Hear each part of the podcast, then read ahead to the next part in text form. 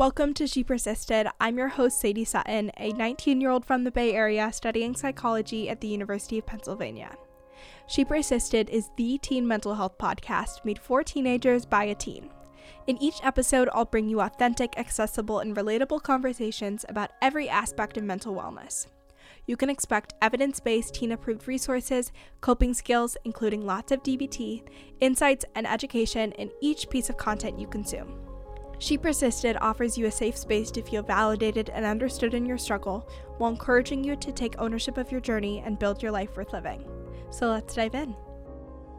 This week on She Persisted.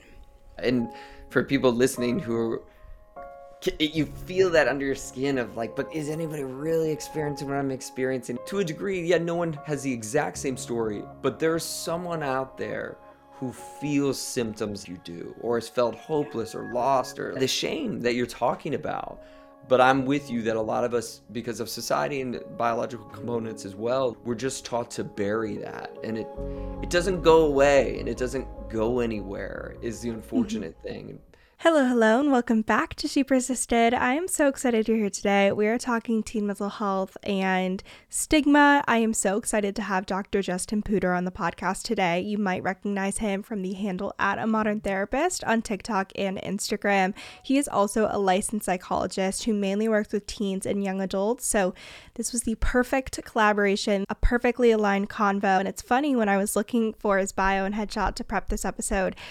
I searched his name in my email and I found one of his TikToks that I had sent to my therapist literally like three years ago. So he's hilarious. I love his content, and this was also just such an incredible conversation. We talked a lot about advice for individuals who have siblings struggle with mental health. We talked about Gen Z versus millennial approaches to mental health. We talked about stigma and misinformation. We also talked about men's mental health, which is a really important topic. And additionally, we touched on the role that social media can have on being vulnerable about mental health, tips for teens starting therapy for the first time, how to set achievable goals in therapy, advice for both parents and teens when parents are like, you gotta go to therapy, and also a daily practice that teens can do to improve their mental health. So I really hope you guys enjoy this. We talked a lot in this conversation. We went over so many different topics in a really short amount of time. So this is just value packed and I can't wait for you to listen. So, as always, if you enjoy this combo, make sure to share with a friend or family member, share on social media, leave a review, all the things. It helps the podcast. And yeah, you guys are the best. So, let's dive in. I hope you enjoy, and I'll see you next week. Well, thank you so much for joining me today on She Persisted. I'm so excited to have you here to talk about mental health and stigma and really just dive deep on your story and have you on the show. Yeah, thanks so much for having me, Sadie. Of course. So, I'd love to give listeners some context before we dive in to the advocacy work you're doing now and how we as a society are kind of approaching stigma at this point because there's a big shift going on. But before we dive into that, talk to me about your story and how you got into the mental health field and becoming a therapist?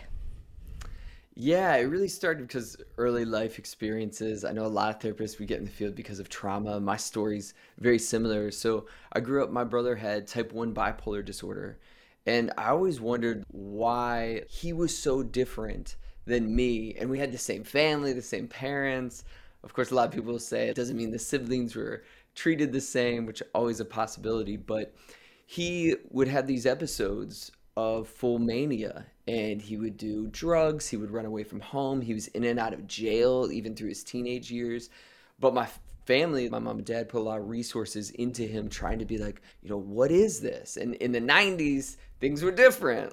Especially 90s in ohio people weren't talking about mental health the way they are now. It wasn't until he was in his 20s that even the term bipolar got put on him. But I was always curious, you know, what was different about him than me.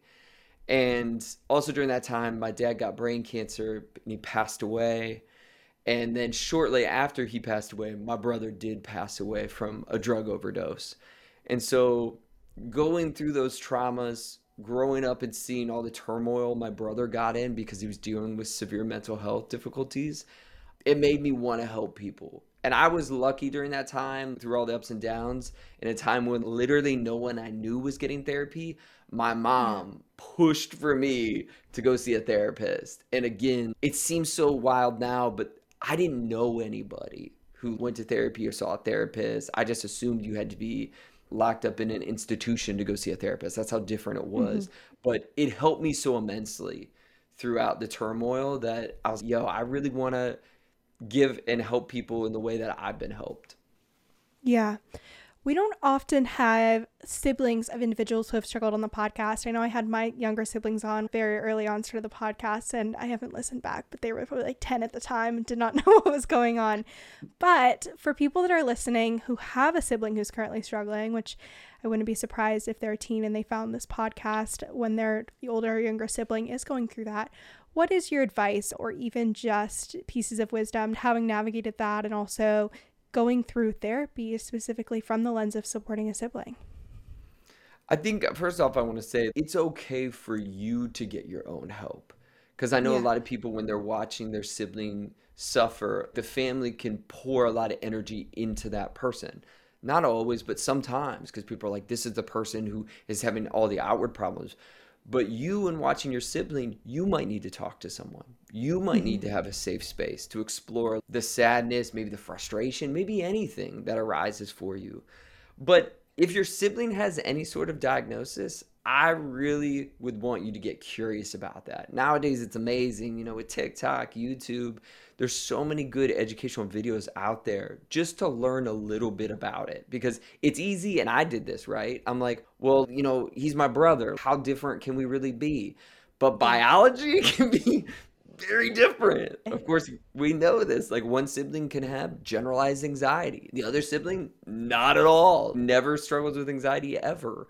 But in embracing that there can be that big of differences within family and leaning into that curiosity, you can be compassionate towards your sibling in ways that I think a lot of people who don't collect the information and kind of stay ignorant to a certain degree, it's hard to be compassionate.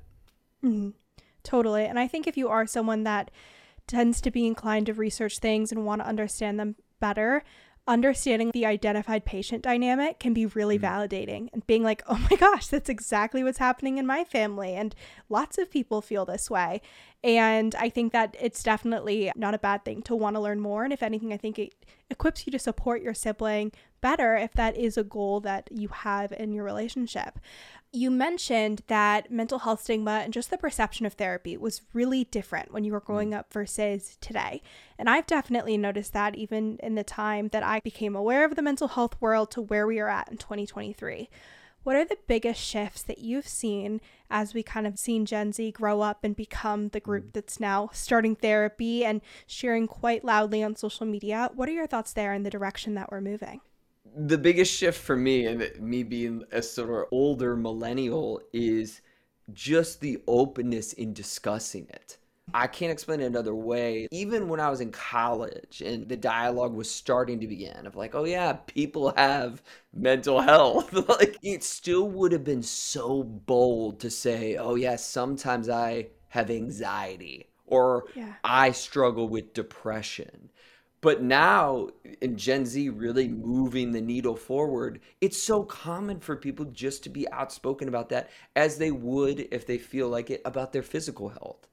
But you see the layers of stigma in my older millennial generation. People would talk about their physical health all the time, but you would never dare say, I have OCD, which I do have OCD. But it just, it, I never heard that from anybody. But yeah. again, Gen Z is really displaying that if you're able to talk about it, we can do something about it. And you also mm-hmm. won't feel alone. But so the amount of education that's out there, the amount of people sharing their individual stories, it does feel really empowering. And it certainly is night and day difference than what it was for me, again, going through high school and college. Yeah.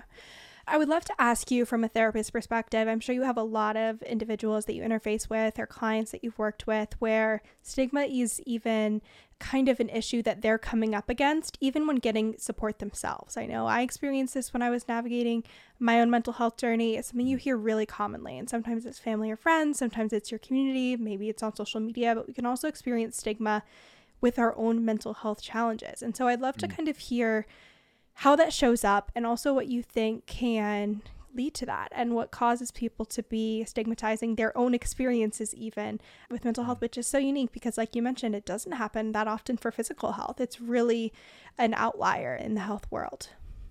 I i couldn't agree more with that. I a lot of it is still misinformation. Even mm-hmm. though people are being more open and speaking about it the amount of times I'll hear people confuse something like borderline personality disorder, BPD, and bipolar disorder. And they're very, yeah. very different. Or the amount of times I hear people confuse something like OCPD, obsessive compulsive personality disorder, with OCD. Again, they're very different. Mm-hmm. I still feel like we're, even though there's information being shared, a lot of it is misinformation. It's not quite right. And so mm-hmm. while I'm really happy that people are sharing their own experiences, I think sometimes people will jump to conclusions about things without again getting a proper diagnosis or properly assessed. And there's pros and mm-hmm. cons with that. On the one hand, I'm like, isn't it great that all this information is out there? And I'm like, yeah, it's great to be empowered, look stuff up, you be your own health advocate. The risk at that is sometimes we can just misdiagnose ourselves. It's yeah. possible, and it's sort of the I I don't necessarily have an answer, but it's the pro and the con of it, of having access that everyone can have to the information, but at the same time knowing that, especially even me going through a doctorate program, I had no idea I had OCD. I was misdiagnosing my own symptoms, and I was getting an advanced degree, you know, in psychology. Already had a master's yeah. degree, but these things are common. So. I think with misinformation, there's definitely stigma and I do think there is still a percentage of the population that really struggles to believe the existence of mental health. And what I mean by that, I still hear and see things. Stereotypically, it's men to other men where I see the dialogue of like, this is just something you should suck up. And mm-hmm. for me, of course, someone who has their own mental health difficulties and a psychologist in the field, it is heartbreaking because you would never say that to somebody with some physical health difficulty. And yet I still very much see it when speaking about mental health. Yeah, it's a really interesting dynamic, and it's even exacerbated by the fact that it's a biological instinct of males to not discuss their mental health as much. They are less likely to pick up on emotional cues from others and less likely to express those emotional cues. So there's all these deficits and ways that they're almost set up to fail. Mm-hmm. And it's not only the internal battle of being vulnerable and wanting to speak up and maybe not knowing how to do that, but then you're also, from a societal perspective, maybe you've been conditioned not to. And it's also like biologically, you're not as good as expressing, you're not as good as noticing when other people are expressing those emotions. You're less likely to talk to your friends about those things. So it's a really challenging situation to overcome because you're almost working against what your mind and your environment is telling you to do. And yet it can be really beneficial to be vulnerable and ask for help and normalize those experiences. So so well said, and I think uh, having had the privilege to co-facilitate some men's groups and a lot of different groups across the university settings, where that's where I used to work before private practice, is you will see people get used to this new way of being. Like I agree with you of like, what is this thing where I can just say I get really anxious when I'm in crowds of people.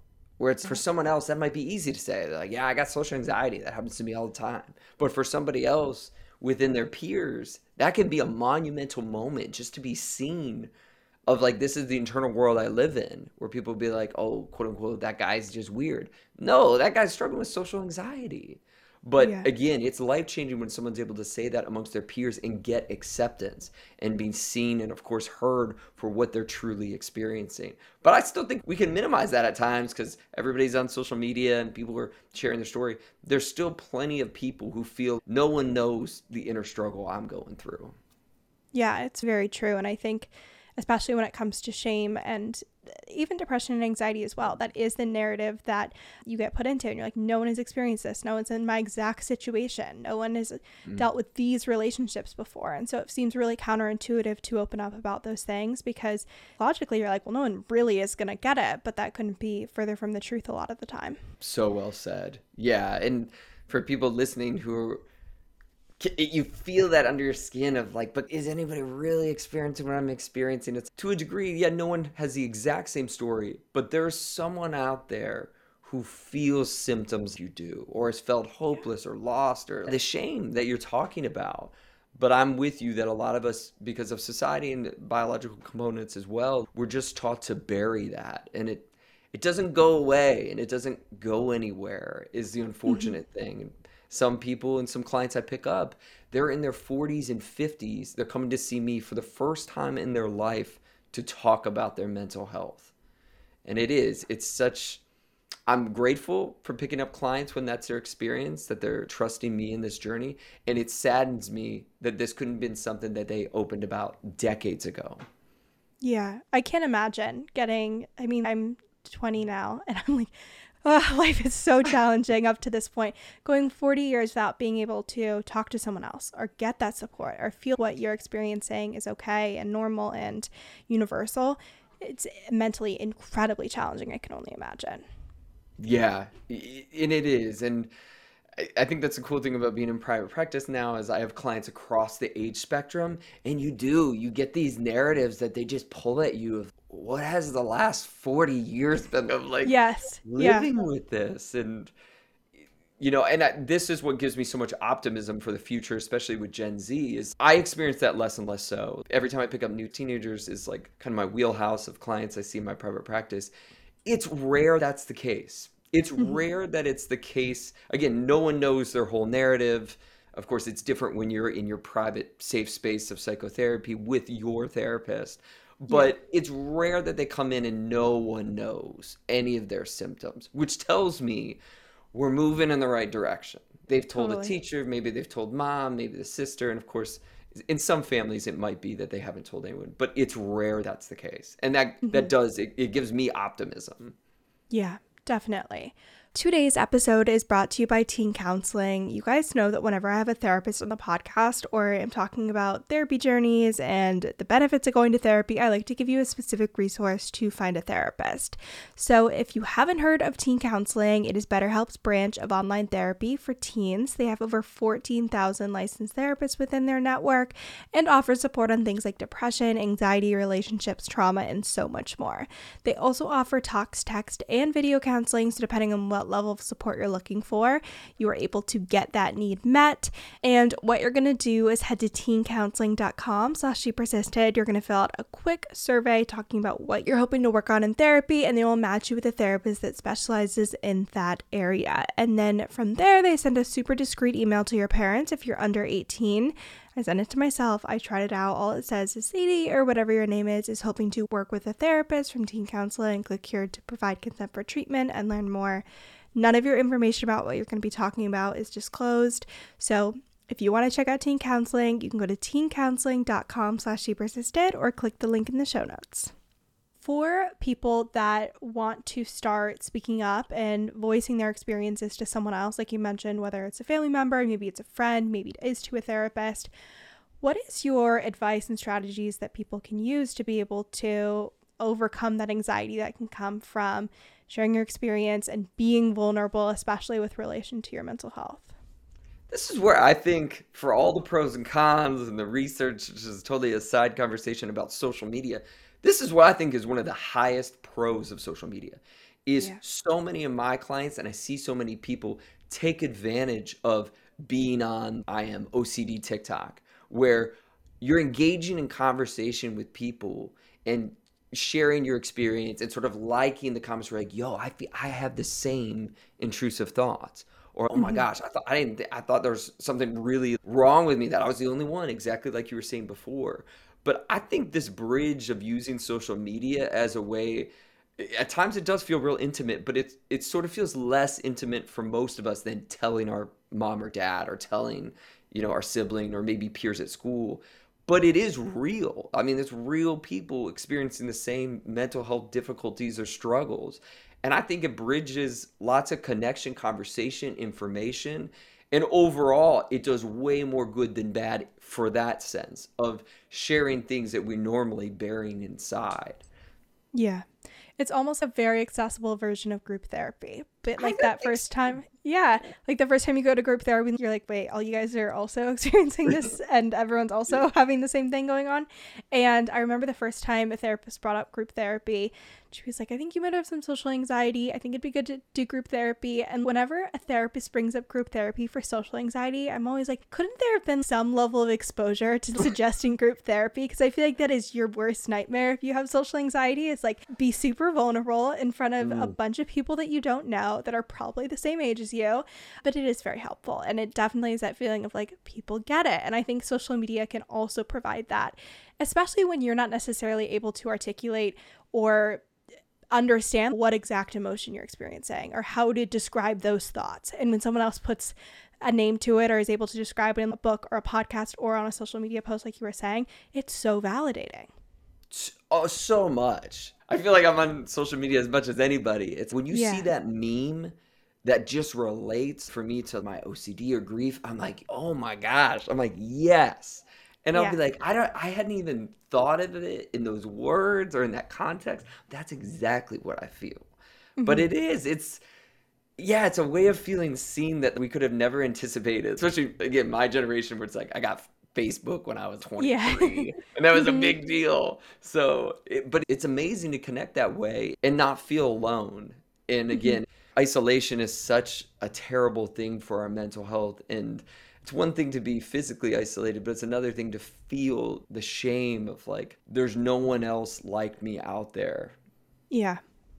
It's really challenging. And I think it really does perpetuate a lot of those negative cycles that might be the impulse when you're struggling with depression or anxiety or any of these things. And I, I definitely agree there. I want to shift gears a little bit. I love when therapists come on the podcast and they work a lot with teens because it's mm. really, I think, helpful to kind of again break down the stigma and break down the barriers around getting therapy and what to expect, and also how you can use therapy as much as possible. I think that I've definitely been someone who's gone to therapy and talked about random things and run out the hmm. clock and then been more intentional, been like, this is what I want to focus on and this is what I want to get out of it. So, having worked with many teens in a therapy setting, what is your advice to teens that are entering or beginning therapy for the first time? Yeah, such a great question. This is important.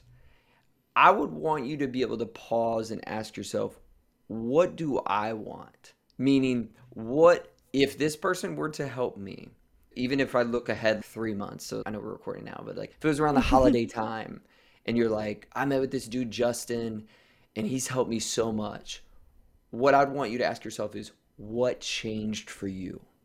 And so I usually ask my teens this a lot right in the beginning of like, what gets confounded for a lot of the teens is what your mom wants for you, what your dad's telling you you need, to change, what your teachers are telling you at school needs to be different. It's different when you can kind of pull back from that and say, but what is it that I'm sitting with that I would want to be different? And sometimes it's different things come out. You know, I'm just thinking off the top of my head, but some people would be like, I would like to be in a relationship. That's not what my mom's sending me here for. That's not why I originally walked through this door. But I would yeah. like to feel good enough, confident enough that I could date somebody and be in a mm-hmm. relationship. Mm-hmm. That's different because when you go inward and you're like, how could this therapy really help me? When you make progress along those lines, you really see how therapy can be transformative versus yeah. when we're changing something for someone else which is the unfortunate burden that gets put on a lot of the teens of yeah. mom saying I need to come in here because I don't listen to her as much, but you know, there's all these other factors, which is different when you work with adults because unless it's court mandated, you don't have that happening. But for the teens, I like to work with them and be like, how can I help you? And that is, mm-hmm. there's some self reflection going on of like, there might be some things you've never verbalized to someone that you would just want to say and share with someone and be like, what does this mean? What is this mm-hmm. thing I'm experiencing? I, my parents don't know about. Yeah. I think another thing that's challenging when you haven't been to therapy before is setting goals and understanding like what reasonable goals are. I think I've been in different stages where I went to therapy and I was like, this just isn't going to work. I'm here. Something's happening in this hour, but nothing's going to work and there's going to be no outcome. And then there's other mm. periods of time where there's a really specific goal where it's like, I am not able to get my sleep routine in check. And that is my goal for the next couple of weeks is making sure that routine is really refined and I'm solving any emotional reasons that I'm avoiding going to sleep and scrolling or whatever's happening. So, how do you address goal setting in therapy and having those be goals that are ambitious and also reasonable so that you do feel that motivation to continue as you keep meeting those goals throughout your journey? I think it's in having the conversation of what would be different, what would change, I start to get a feel right away for how specific of goals people have. Is it general, like I want to build self confidence? And even in that, you can set specific goals along the way of, well, what would it mean? How are you defining self confidence for yourself? Of like, well, I'd start talking to people in my classes. That's okay. Yeah. So mm-hmm. what class are we talking about? You know what I mean? Scaling that goal even back of is there a specific person? Is there a way we start to build up to you asking someone on a date? Because usually there's a lot of steps of people yeah. feeling comfortable in their skin between then. But you start to get a feel early on of people being like, yeah, I can't, I'm not sleeping. And that's really bothering me. And then it is, it's exactly what you said. It's what are the reasonable steps and things we can get curious about now and the things we can start testing, which mm-hmm. is something I think a lot of people in therapy don't quite understand if they're new to therapy is you are experimenting. As much as like I have this education and I can know the science and this and that, I can't know exactly what's going to work for Sadie. I can't. Yeah we can get curious. We can test things out. We can be like, how about we stop scrolling an hour before bed? And you might come back after a week and be like, it didn't really make a difference. And then we're going to look at some other things. We're like, what about, let's look at caffeine intake. And you're like, oh yeah, you know, I tend to like having my Drink Dunkin' a cold Donuts. brew before bed. I have my cold brew at five. What's the big deal? It's perfect. Right. But these are the, it's the curiosity in therapy and the experimentation in your life that leads to change because it's not the same for everyone. And yeah. I think that's what makes therapy so interesting and so unique. But understanding that when you go into therapy that there'll be things you have to test out and you might not know what the outcome's going to be and some might work better or worse for you that is real therapy is the experimentation. Definitely. And I think that's also true outside of your sessions. I think part of it is the experimentation about what you bring up in your sessions and what goals you set and understanding like how specific you want to be. And then it's also building that muscle of implementing what you talk about and then reflecting on it and refining and continuing to build that muscle.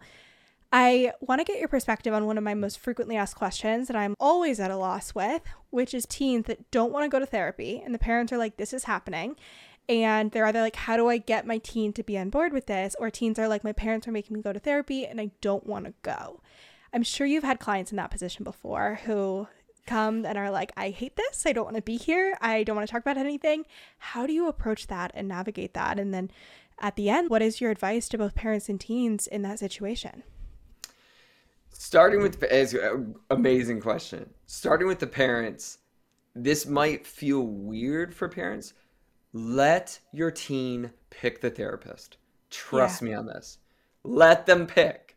I know mm-hmm. you you could even show them psychologytoday.com to scroll some profiles. If it feels overwhelming for them, you could even like it feels like a, a, lineup in a way, but you could show them, send them mm-hmm. 10 profiles or five if they yeah. don't even want to do that work. There is the therapeutic relationship is so important with change. It's the number one predictor of outcomes. So if the parents pick the therapist, how do you know as soon as the teen walks in the room, they take one look at them and they're like, I don't feel comfortable with this person? We know those factors exist. And as much as you'd say, well, you get to know them, try it, it's different when you empower your teen to be like, I'm going to let you pick. Again, I can mm-hmm. show you the resources or whatever, but let you choose.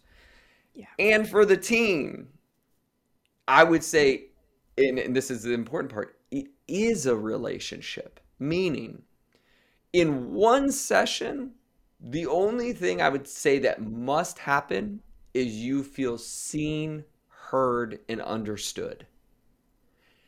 That's it. Meaning, how many people, and we all met our bestie or whatever, and you're like, yo, I just really like them. That's great. But with most relationships, it takes time. I have to get to know you. I got to know your narrative. I got to know the things you like and dislike and, and get to know your personality. Therapy is the same because every person is different. And so the way you implement change and the way you emotionally and cognitively arrive in that session, you got to have that therapeutic relationship for it to be effective. So Yeah. I, I'd want teens to know that the relationship building, it doesn't happen in that first like 50, 55 minute session. It, it does Mhm. take time. Yeah, I definitely agree. And I think having your ch- teen or child choose a therapist is huge. And especially if you're like, well, you're seeing a CBT therapist, or we're only going to go DBT because that's what the recommendation is. Give them five or 10 and be like, here's your options. And Totally. you can pick from that. And I remember one time I was talking with a friend and he was like, yeah, I see this old man therapist. I was like, what? You, you talk to who about your problems? Because I had worked with relatively young therapists, thinking all female therapists at that time. And I was like, I'm sorry, who was sitting on the other side of the couch when you're talking about these things? It was so mentally Yeah. confusing. And I was like, it is about feeling comfortable opening up to someone, feeling like they can somewhat relate to your experience and relationships and even their background. Where have they lived before? What is Mm. their family dynamic? Mm. Can be really helpful in understanding who you're working with. And also, as a parent, if you're like, okay, I want to put together this list and give it to my teen to decide, I think also understanding therapists specialize in so many different things, like you mentioned, and being like, is this the therapist that only works with family systems, or do they do more individual therapy with just teens? Do they only work with adults? It's definitely can be overwhelming, but even if you don't have to make the final say, then it's on the teen to make that decision, and you can always switch if needed. I exactly what you said, and I there is some because this is what the data is. It's called the dodo bird hypothesis and verdict. Is all psychotherapies tend to perform the same, and some people are amazed to find that out. They'd be like, "Wouldn't CBT be the best for anxiety and depression, and EMDR be the best for you know trauma?" And it's like, no. In the studies that look at all this, and the meta-analysis that look at all all psychotherapy approaches tend to perform the same. There aren't significant differences. So, what we know from the research is the significant difference is within the therapist themselves, in the relationship. So, it's not to say it doesn't matter because I'm with you. If I'm going in and I'm focusing on my OCD and they don't have it listed as a specialty or they it's not an issue they commonly treat, it's pro- it's not going to be a good match. Yeah. But at the same time, as far as psychotherapy approaches, yeah, there could be a variety of different approaches, but the relationship is so great that it's a healing, corrective, and a worthwhile therapeutic experience. Yeah. I have this one story I think I've told on the podcast before, but every time I think about it, I want to die laughing. One of my friends went to therapy and her mom found the therapist. And at first, you're like, oh God. So it was this older woman. It was only via Zoom, even though this was way past COVID. She would tell the therapist, she was like, you know, I'm struggling with anxiety. And the therapist was like, hey, I'm going to research that and get back to you. Oh That's what the my therapist said word! to her. And I was Oh like, your therapist had to what? research how to cope with anxiety? Anxiety? I was Yeah. like, you're kidding. No. And so, brief screening, make sure it's the right demographic. They've at least done some work in that area, and then, like you you mentioned, the relationship is really key. So, oh my gosh, I know. I know. my my biases are coming out because I'm like, if you polled therapists and you're like, what are the things that every therapist can treat? Anxiety and depression Yes. would be towards the Yeah. top, maybe trauma right below. But it's like anxiety isn't niche. It's not niche. Yeah, no, So that's like she couldn't even just been like do some deep breathing, count some things around you. She just really drew a blank. needed needed to take some weekend trainings, I guess, to get updated with the with Quick treating Google anxiety. Search. wow. Yeah. Yeah. Yeah. The last thing that I want to ask you for teens listening is if there was one thing that you wish teens did without necessarily going to therapy, if that's a barrier or resource they're not actively using, but if it's one practice, one exercise, one piece of insight that you wish all teens were equipped with to navigate all the challenges they're facing today, what would that be? Yeah, I feel strongly about this. And the Okay. times I've done this and the times I haven't, it's always come up. And my clients that do it, it makes a huge difference. It's journal your experience on good days, bad days, but all days. And this is as simple as taking a couple minutes. You, a lot of my teens use the Notes app. They're on their phone, boom, in the Notes app. And uh, yeah. usually, what I have them just write is, What did I experience today? How did I feel? And the reason is, this is the thing I want you to understand about you is you are such a complex, interesting, ever changing being. We think we know what's going on and what all the factors are. But if we don't have the practice of pausing to document, we really don't know. And I'm telling you, I'm in this boat too. Because when I'm yeah. doing it, I'm always shocked by, yo, I was actually super overwhelmed today. And yet, mm-hmm. if someone would have stopped me on the street and asked me, Justin, how are you doing today? I've been fine, good. But when I paused to journal, I'm like, the day started out hectic. I was racing through. I felt inadequate. I drank too much caffeine and then I was struggling to get things done. I overbooked myself. But again, what I'd tell you is there is a practice in strengthening the muscle of slowing down and documenting your experiences that's invaluable as you move forward in life. Have you heard of the How We Feel app? No, but I feel like this is right up it. my alley. You're gonna love it. So I feel oh like my. I sound like a paid advertiser for this. I promise I'm not. I just found it like four years ago and now I tell everyone about it.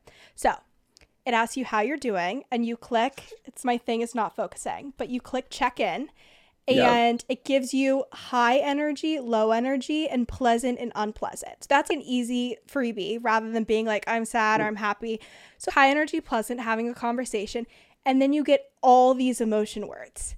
And this is high energy, pleasant, low energy, like so many. And so even if you're high energy, pleasant, it's like, are you successful? Are you amazed? Are you determined? Are you eager? Are you upbeat? There's so many words. And then you can track it.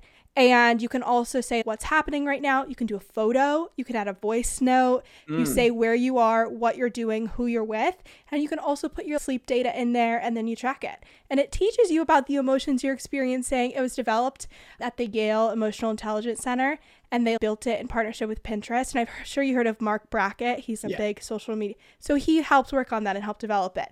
And it's so good. If you like tracking things, it's top notch. And I just, their emotion words and that chart is a game changer. I love it. I'm kind of shocked I hadn't heard about it before, but I know anything they like need that. to advertise better. Yeah, well, yeah. I feel like you, are the best advertisement. They need to send you a check for that, Sadie. But, but, yeah, a lot of people out there, you'll be like, and I do the same thing. When my OCD is really flaring up and I'm in a ton of intrusive thoughts, I'm like, why? But when I'm keeping an accurate journal, I will see the little things start to rise the stress, yeah. the feeling overwhelmed, the overbooking, all the factors. So if if the app can help you with that, which definitely everything sounds like it's there for it, track all the time. You'll be totally. grateful as you slide into difficulties and slide out. You'll know more about you. Yeah. And even just being able to name the experience that you're having, I think takes a lot of power away from it. If you're stressed or overwhelmed and you're like, I don't really know what's happening, but I cannot focus on anything and my thoughts are racing, being able to put words to those emotions makes it a lot more manageable to cope with and ride the wave of. No doubt. There's no doubt about that. So, for people that want to continue to consume your content and continue to reach out, maybe work with you if they're in your area, where can they find you? Yeah, you can check me out on pretty much every form of social media at a modern therapist. Amazing. I'll put that in the show notes. Thank you so much for coming on She Persisted. This was incredible. Thank you so much for having me, Sadie. Thank you so much for listening to this week's episode of She Persisted. If you enjoyed, make sure to share with a friend or family member. It really helps out the podcast. And if you haven't already, leave a review on Apple Podcasts or Spotify. You can also make sure to follow along at, at She Persisted Podcast on both Instagram and TikTok and check out all the bonus resources, content, and information on my website, shepersistedpodcast.com. Thanks for supporting, keep persisting, and I'll see you next week.